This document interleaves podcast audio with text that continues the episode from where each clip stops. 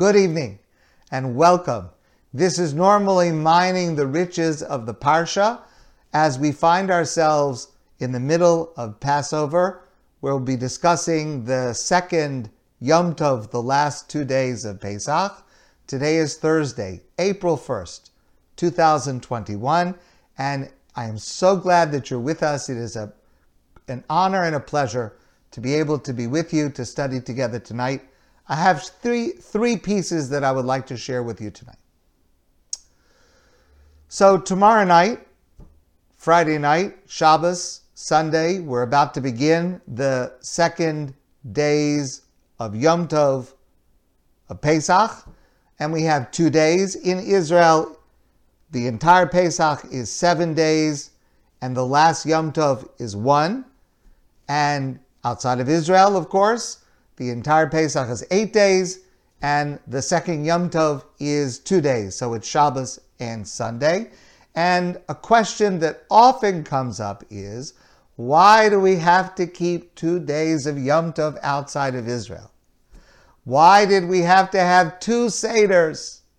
In Israel, there's only one Seder. Isn't it the fact that the reason for two days is because in former times Jews did not know which day was the correct day? Well, we know what the correct day is. So it appears that the reason no longer applies. Why should we have to keep two days of Yom Tov outside of Israel? So the first answer I want to give you is make aliyah. Move to Israel. If you're living in Israel, you only have one day of Yom Tov and that's the easiest way to take care of this problem. I make this suggestion to you. I hope it for myself sometime in the future. Make Aliyah, move to Israel, only one day of Yom Tov. That shouldn't be the most important reason, but it is a side benefit. The answer for us here, though, is more complex. And I believe the reason for two days of Yom Tov is more relevant today than ever before. And I'd like to share an answer with you, an approach, in two layers. And the first layer goes like this, and it has to do with several geographic, uh, uh, uh I'm sorry, several chronological eras that goes like this. In former times, when the Beit HaMikdash, the Holy Temple, was standing in Jerusalem, the beginning of each Jewish month was established by the Sanhedrin, the great court that met in the courtyard of the Beit HaMikdash in Jerusalem. And they would make that determination on the basis of eyewitness testimony. Witnesses would see the new moon. They would come to the Sanhedrin the next day and testify. And if after cross examination they were found to be accurate, then the Sanhedrin would proclaim today is Rosh Chodesh, today is the beginning of the month. This means that people never knew in advance which day Rosh Chodesh would be, because it could either be one day or the next day, because of the fact that the lunar cycle is about 29 and a half days. It's not an exact number of days. So, since they never knew in advance which day was going to be proclaimed as Rosh Chodesh, that means that for the holidays that occurred on the 15th of the month, for example, Pesach and Sukkos, they would not know before Rosh Chodesh which day the holiday would be. So, when Rosh Chodesh was proclaimed, the Sanhedrin would send out messengers, and they would take the message of which day Rosh Chodesh was, and based on that, what would be the first day of Pesach or Sukkos. Well, the messengers would be sent out right away, and they would go as far as they could go. They could usually reach all of the Jewish communities within Israel before Pesach actually started.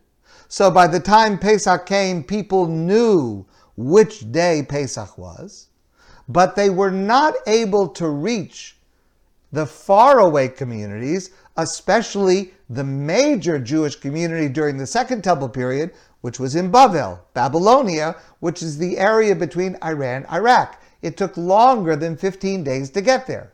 So Jews in those faraway places who had not yet heard what the decision was in Yerushalayim, they would observe two days because they were unsure which day was the correct first day of the holiday.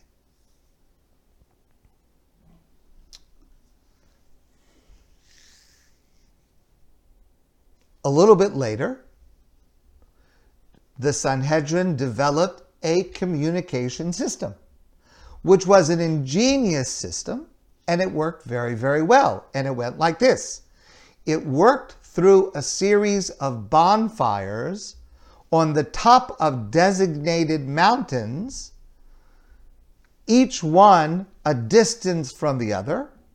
So on the night after the Sanhedrin proclaimed Rosh Chodesh, so that's the beginning of the second day of the month, they would light a bonfire on the top of a designated mountain in Jerusalem, in Jerusalem, and there would be someone a few miles away on the next mountain who would be looking for the bonfire.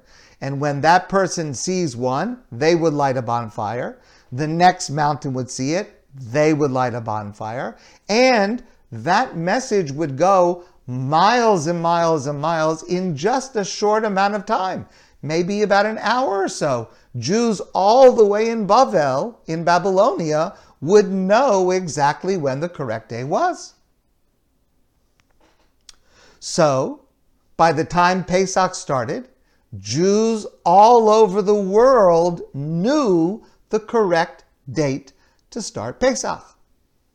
And therefore, they only kept one day because they knew. Sometime later, enemies of the Jews sabotaged that system. They hacked the system and they started lighting false alert bonfires to confuse the Jews in these faraway places. And the enemies of the Jews at that time understood a deep truth, and that is if Jews can be separated from the Jewish calendar, Jews can be separated, God forbid, from Judaism. In fact, this is a lesson that enemies of Jews knew and have known throughout history. Even in the previous century, under the Soviet Union's rule against Jews, one of the most dangerous articles to bring to a Jew in the former Soviet Union because it was so prohibited by the Soviet authorities was a Jewish calendar. Because even in the previous century, those who wanted to wipe out Judaism, God forbid, understood if you could separate a Jew from a Jewish calendar, it was a very effective means to potentially cause our assimilation and eventual disappearance, God forbid. So, in order to avoid this terrible fate, now going back 2,000 years or so, because the communication was disturbed, Jews outside of Israel once again had to observe two days of Yom Tov because they could not be sure when the actual date was. Still later, near the end of the Talmudic era, the system of establishing Rosh Chodesh by eyewitnesses halted. And a calendar was developed by which Jews knew in advance when Rosh Chodesh, the beginning of each month, would occur, and when each holiday would occur. This coincided with the deepening of exile of Jews all over the world and the lowering of hopes of a speedy return to Israel and redemption and rebuilding of the Beis Hamikdash in about the year 500 or so of the Common Era. And it was at this moment when the calendar was developed and for the first time Jews would know in advance for certain when each holiday would be. It was at this moment that our rabbis legislated a dramatic and far reaching decree. And that is, Jews outside of Israel must observe two days of Yom Tov. And to treat the second day of Yom Tov exactly as if it was the first day. Now, I want to be clear. When they made this decree, it was possible to know in advance the actual date of the holiday. They did not make this decree because of doubt. We do not observe two days of Yom Tov because of doubt. They did this, and we do this as a reminder that in an earlier era, we had to act with two days of Yom Tov because there was a doubt. They did this as a very powerful message that as long as we live outside of Israel, our future as Jews is vulnerable if we are not able to follow the Jewish calendar. In Israel, we are not as vulnerable due to the holiness of the land of Israel and due to the effect of living among the Jewish people. And those are two very good reasons to move to Israel to begin with. But outside of Israel, we need this reminder. Even today, I would say not even today, more than ever before. Because in the past, most threats that we faced were physical pogroms, violent anti Semitism, God forbid the Holocaust. Today, at present, here, that's not our main concern. But the truth is that our future is even more at risk due to assimilation due to a lessening of Jewish education, and due to being accepted so freely into the wider society. Now, as much as we welcome this freedom and we welcome this acceptance, we have to remain on guard that our Jewish future is only assured through our connection to God and observance of mitzvos and if it should ever happen again, whether because of violent sabotage or because we simply do not pay attention to it, that we are not connected to the Jewish calendar, our future as Jews will once more be at risk. So that's the first layer. The second layer is we know the first day of Yom Tov is the actual date of the holiday. And we know that this Shabbos is the actual seventh and final day of Pesach, as it is in Israel. There's no doubt about that.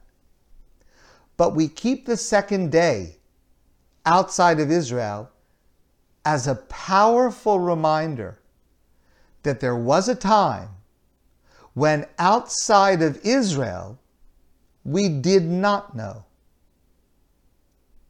And just at the period in history when we could know the correct date outside of Israel, our rabbis wanted to emphasize to us that continuing to live outside of Israel is a more general type of not knowing.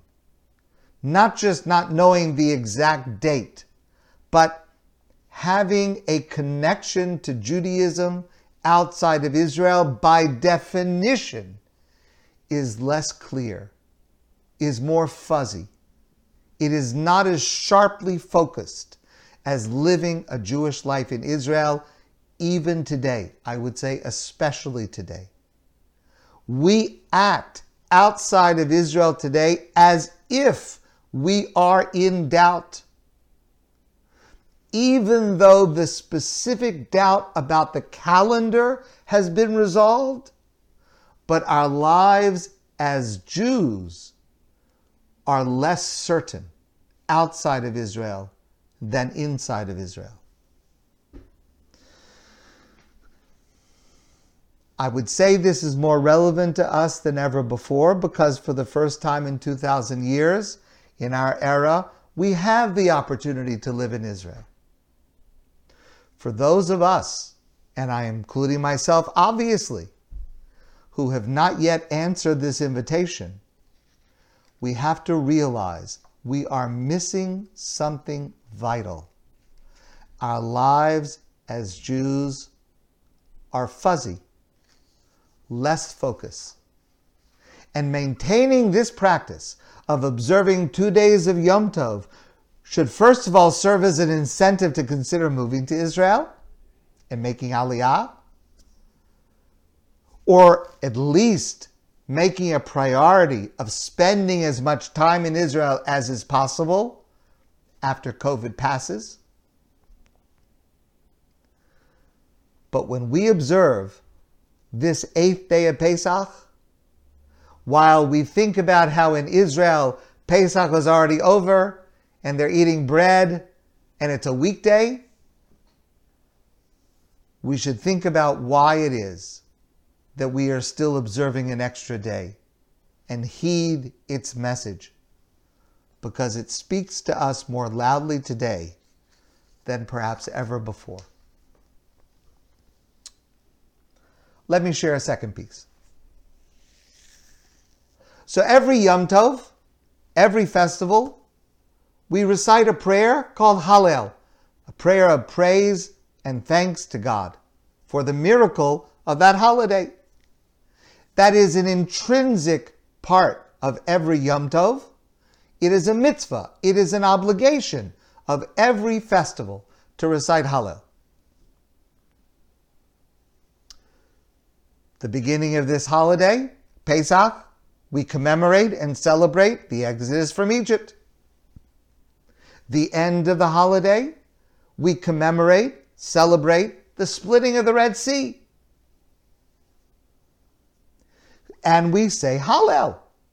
Every day of Pesach, we recite this prayer of Hallel. But there's a unique feature for these last two days, for us, two days of Yom Tov, of Pesach, and that is we do not say the full Hallel, we only say a partial Hallel. We omit two paragraphs of the Hallel. Now, you may remember we've discussed this before.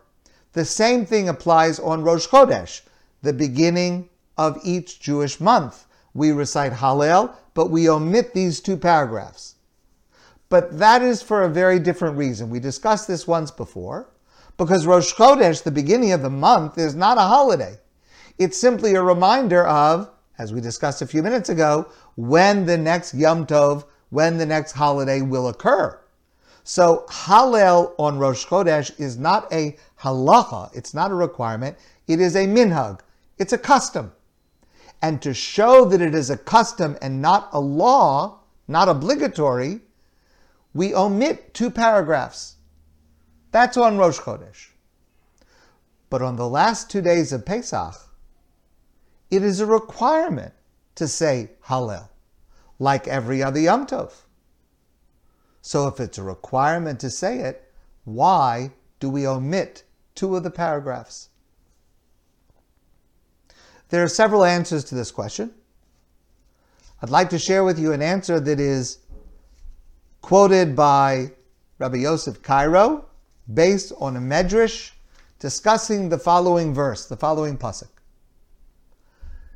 There's a pasuk in Mishlei, in Proverbs, that says, Bin pol oivecha al tismach. Do not rejoice when your enemy falls. So on those words, our rabbis in the Medrash make the following comment. On Shabbos and here on Sunday, we celebrate, commemorate the splitting of the Red Sea. The Jews had already left Egypt, but Paro and his army was chasing after them. They came up against the sea. They were trapped. God performed a miracle. The sea was split. The Jews were able to go through on dry land. When Paro's army went into the sea, the water came back upon them and they all drowned. Says our rabbis in the Medrash, when that happened, Bikshu Malache Hashares Lomar Shira. The angels in heaven wanted to sing songs of praise to God that the Jewish people had been saved and the Egyptians had been drowned. Amalehem HaKadosh Baruch Hu, God said to his angels, Masa Yodai Tovim Bayom, my creatures, human beings, are drowning in the sea. V'atem omrim shira, and you think it's appropriate to sing songs of joyous praise? It's not right. It's not appropriate. Bin pol oivecha al tismach. When your enemy falls, do not rejoice. So, on the day that we commemorate the splitting of the Red Sea, our victory, our celebration is muted. We say the Hallel, but we shorten it. We omit two of the paragraphs. And there's an irony in that answer because who is it that drowned at the Yam Suf, at the Red Sea? Well, the Torah says, and we read this in the Torah reading on Shabbos. V'yashuvu hamayim V'yechasu es harechev ves haproshim l'cholchel paro habaim achareim bayom. The waters, after they've been split for the Jewish people to go through on dry land, the waters came back together and drowned the army of Paro who was chasing after the Jewish people. In other words, this army was not at rest. This army was in the process of trying to attack us. And still, God says to his angels, it's not right to celebrate. And we ourselves diminish our joy at this salvation because human beings lost their lives. Because even if they were guilty, even if they were our enemies, they're still God's creatures.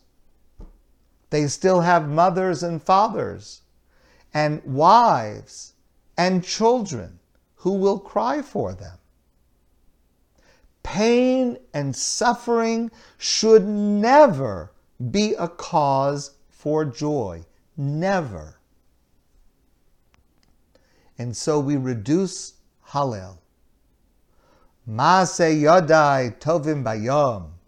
God says, when my creatures, my human beings that I created are drowning in the sea, is it proper for you to sing a song of joyous praise?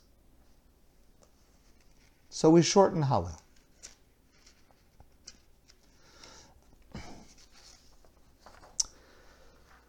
But we do say the song of praise Az Yashir. Remember when the Jewish people were saved by the splitting of the Red Sea, they sang a song of praise to God, Az Yashir Moshe as Ashira Azos. Moshe led the Jewish people in singing this glorious song. And we read that song this Shabbos as the Torah reading. And that song of praise we incorporate into our prayers every single day. We say the prayer Az Yashir. So if God didn't want the angels to express joy, why do we say a song of praise when the Egyptians' army was drowned? There are a number of scholars, including Rabbi Elia Meir Bloch, who give the following answer, and that is that there is a distinction between angels and humans. An angel, a malach of God, is a purely spiritual being that exists for one mission and one purpose. Our rabbis tell us a malach, an angel, cannot perform two tasks. A malach can only do one mission, one task, one focus. If an angel praises, that angel cannot mourn. And if an angel mourns, that angel cannot praise. In contrast to that, a human being is capable of two conflicting emotions at the same time. It is possible for a human being to have praise for God at being saved from certain death at the hands of Paro's army, and at the same time feel sadness at the loss of life that occurred due to their drowning. We can praise that we were saved and mourn the loss of life at the same time. As human beings, we are capable of that multi layered emotion. And therefore, we sing a song of praise, we say the Hallel prayer, but it is muted. There is a subtlety, there is an ambiguity, ambiguity that exists within the potential of human emotion. Let me give you just an example of this that we're all familiar with, but we may not always focus on this. It is a custom, a practice at a Jewish wedding. At the moment of the greatest joy of this couple, and everyone who is watching is filled with joy for this newly married couple, and we break a glass. Why do we break a glass? We remember that Jerusalem is not yet rebuilt. We remember that there is still sadness within the world. We remember that our joy is not complete at this moment, so we break a glass. And that's a tremendous lesson because a person, a human being, needs to be able to rejoice even when the joy is not perfect, even when there are some things that are not right, that are not good, that there are reasons to mourn we have the capability of doing both at the same time. And it is a very important refinement of character to balance joy and sadness. When others suffer, even our enemies, it is not right to rejoice. We can commemorate, we can be grateful that we have been saved. We can praise God for what He did for us, but we should not be happy. A young man once came to a Rebbe during the time of the czars in Russia, and he had been drafted into the army. And in those times, to be drafted into the Tsar's army meant a person would have no future contact with the Jewish people and no opportunity to observe mitzvos, especially no ability to eat kosher food. And so this young man came to his Rebbe, to his rabbi, and he said, I've been drafted into the Tsar's army. There's no way to get out of it. If there's nothing else to eat, can I eat pork? If I don't eat it, I will die. Isn't it true that all the mitzvahs of the Torah, except for three cardinal sins, are set aside to preserve life?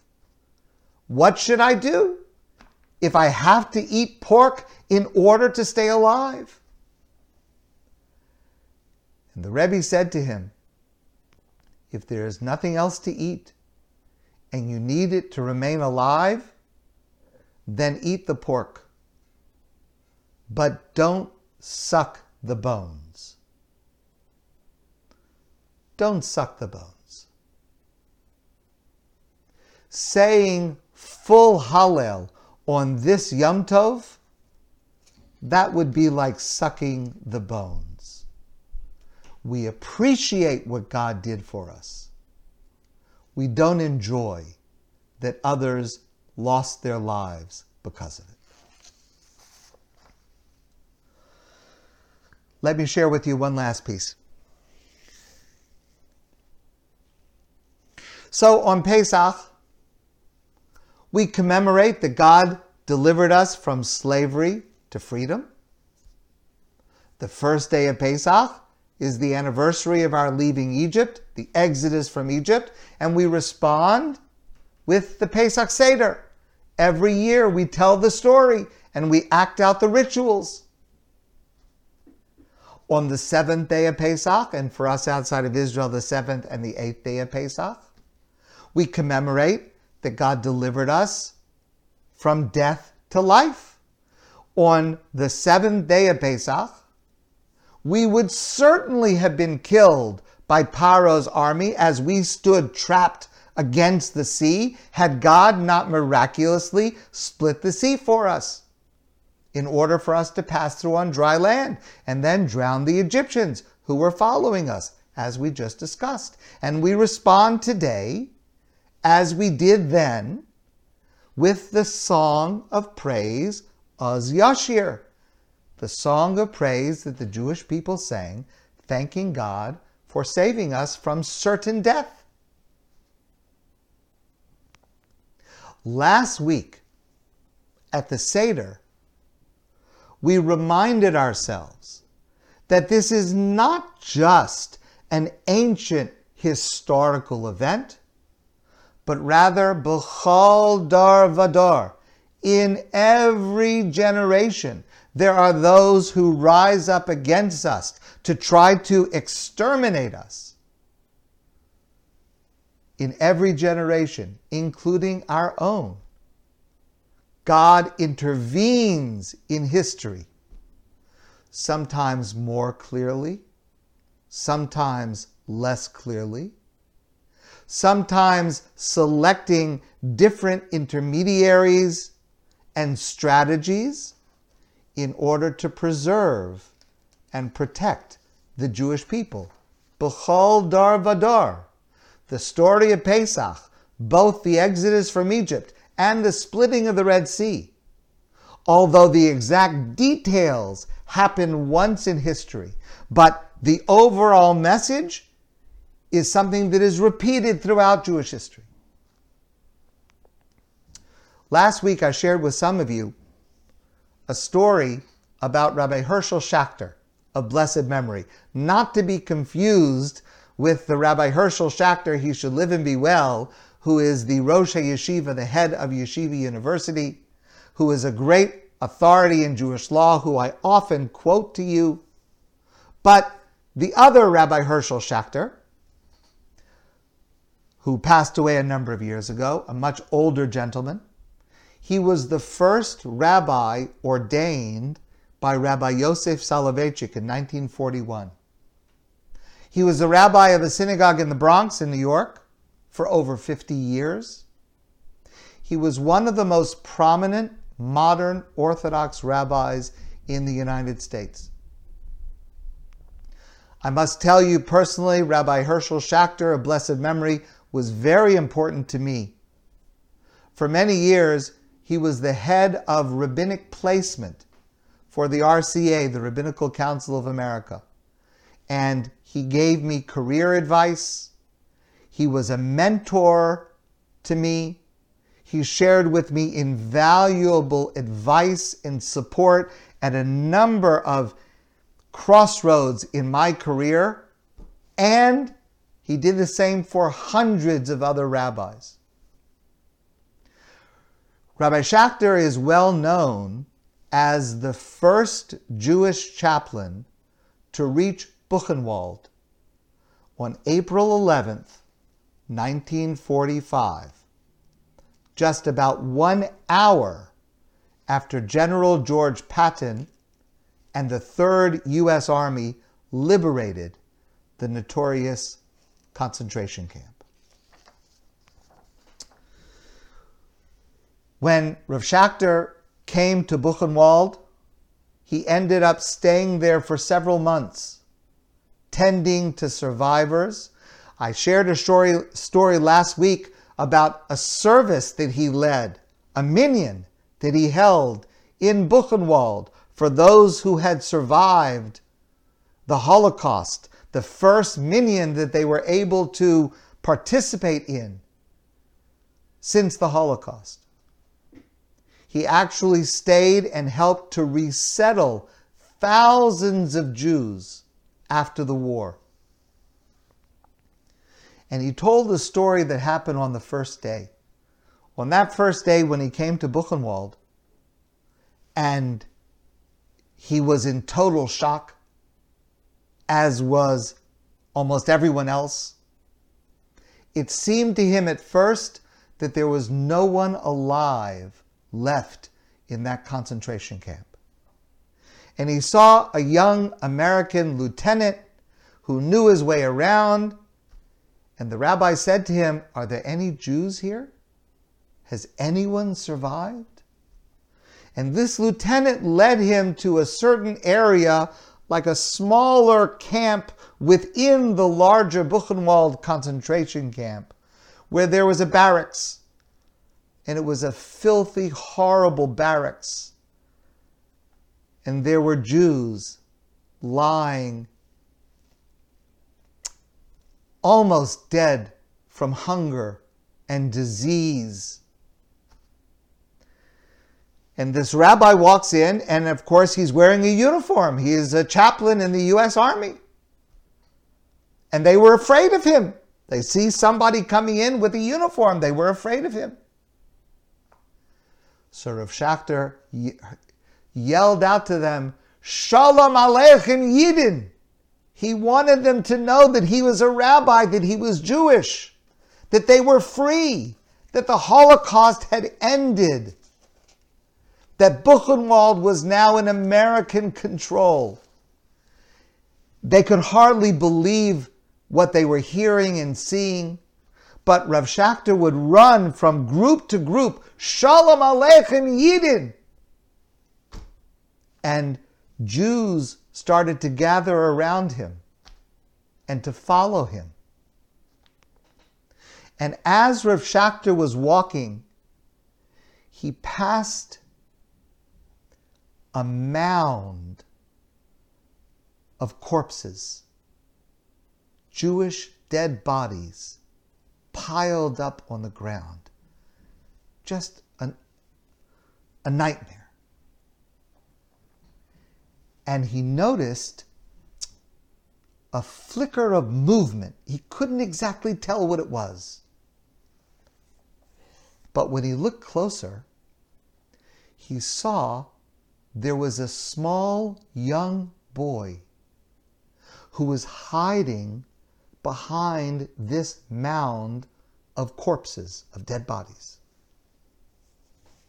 Now, years later, this child would recall seeing Rabbi Schachter, he didn't know who he was, and seeing this man in an American U.S. Army uniform with a look of horror on his face, seeing the terrible devastation around him.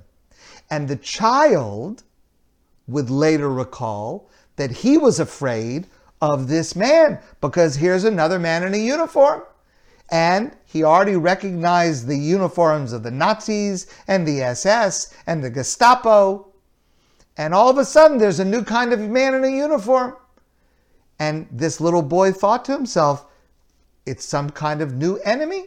And he was afraid. Later, Rabbi Schachter said he saw a pair of eyes looking out from amongst a pile of corpses. And with tears streaming down his cheeks, he went over to the boy and spoke to him in Yiddish. And he said to him, What is your name? And the child said, My name is Lulik. How old are you? And this little boy, who actually was seven years old, but he looked younger because he was so hungry and sick. This little boy says to Rav Schachter, What difference does it make how old I am? I'm older than you. So Rav Schachter said to him, What do you mean you're older than me? This boy says, You, you're crying like a child. I haven't cried in years. So which one of us is really older? Rav Schachter eventually discovered nearly a thousand orphaned children in Buchenwald. And he and other rabbis and other individuals helped arrange for their transport, some to France, some to Switzerland, some to Israel.